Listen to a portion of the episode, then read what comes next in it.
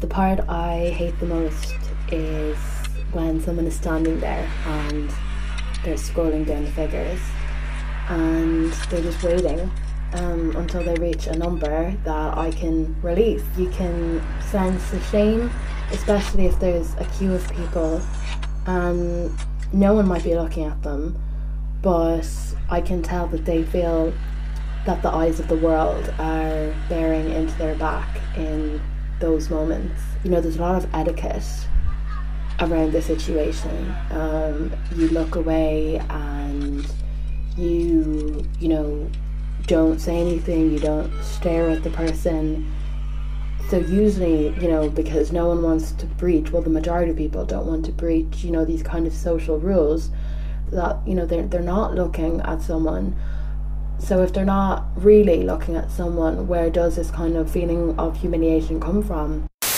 I think society is beginning to notice that there's a problem in their thinking um, because they've brought back 10 euros into ATMs, which is a good move. But I mean, why did they ever leave?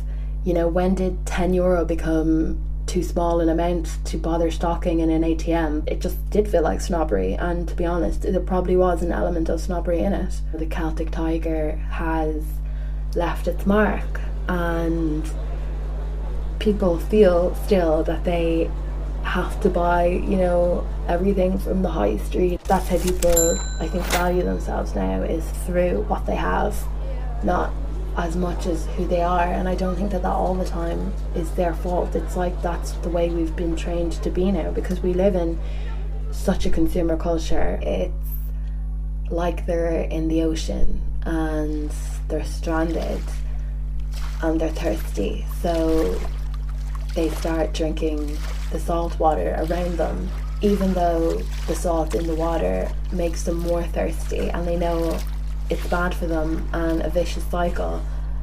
They just can't stop drinking the water. I do say all this though, and people could call me a hypocrite because you can buy call credit at me now. You know, I take just as much as I give.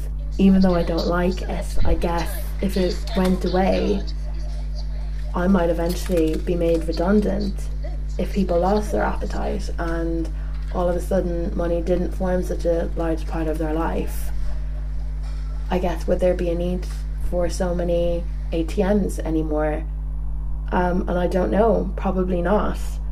So, in a way, them feeding their appetite is partially what allows me to exist.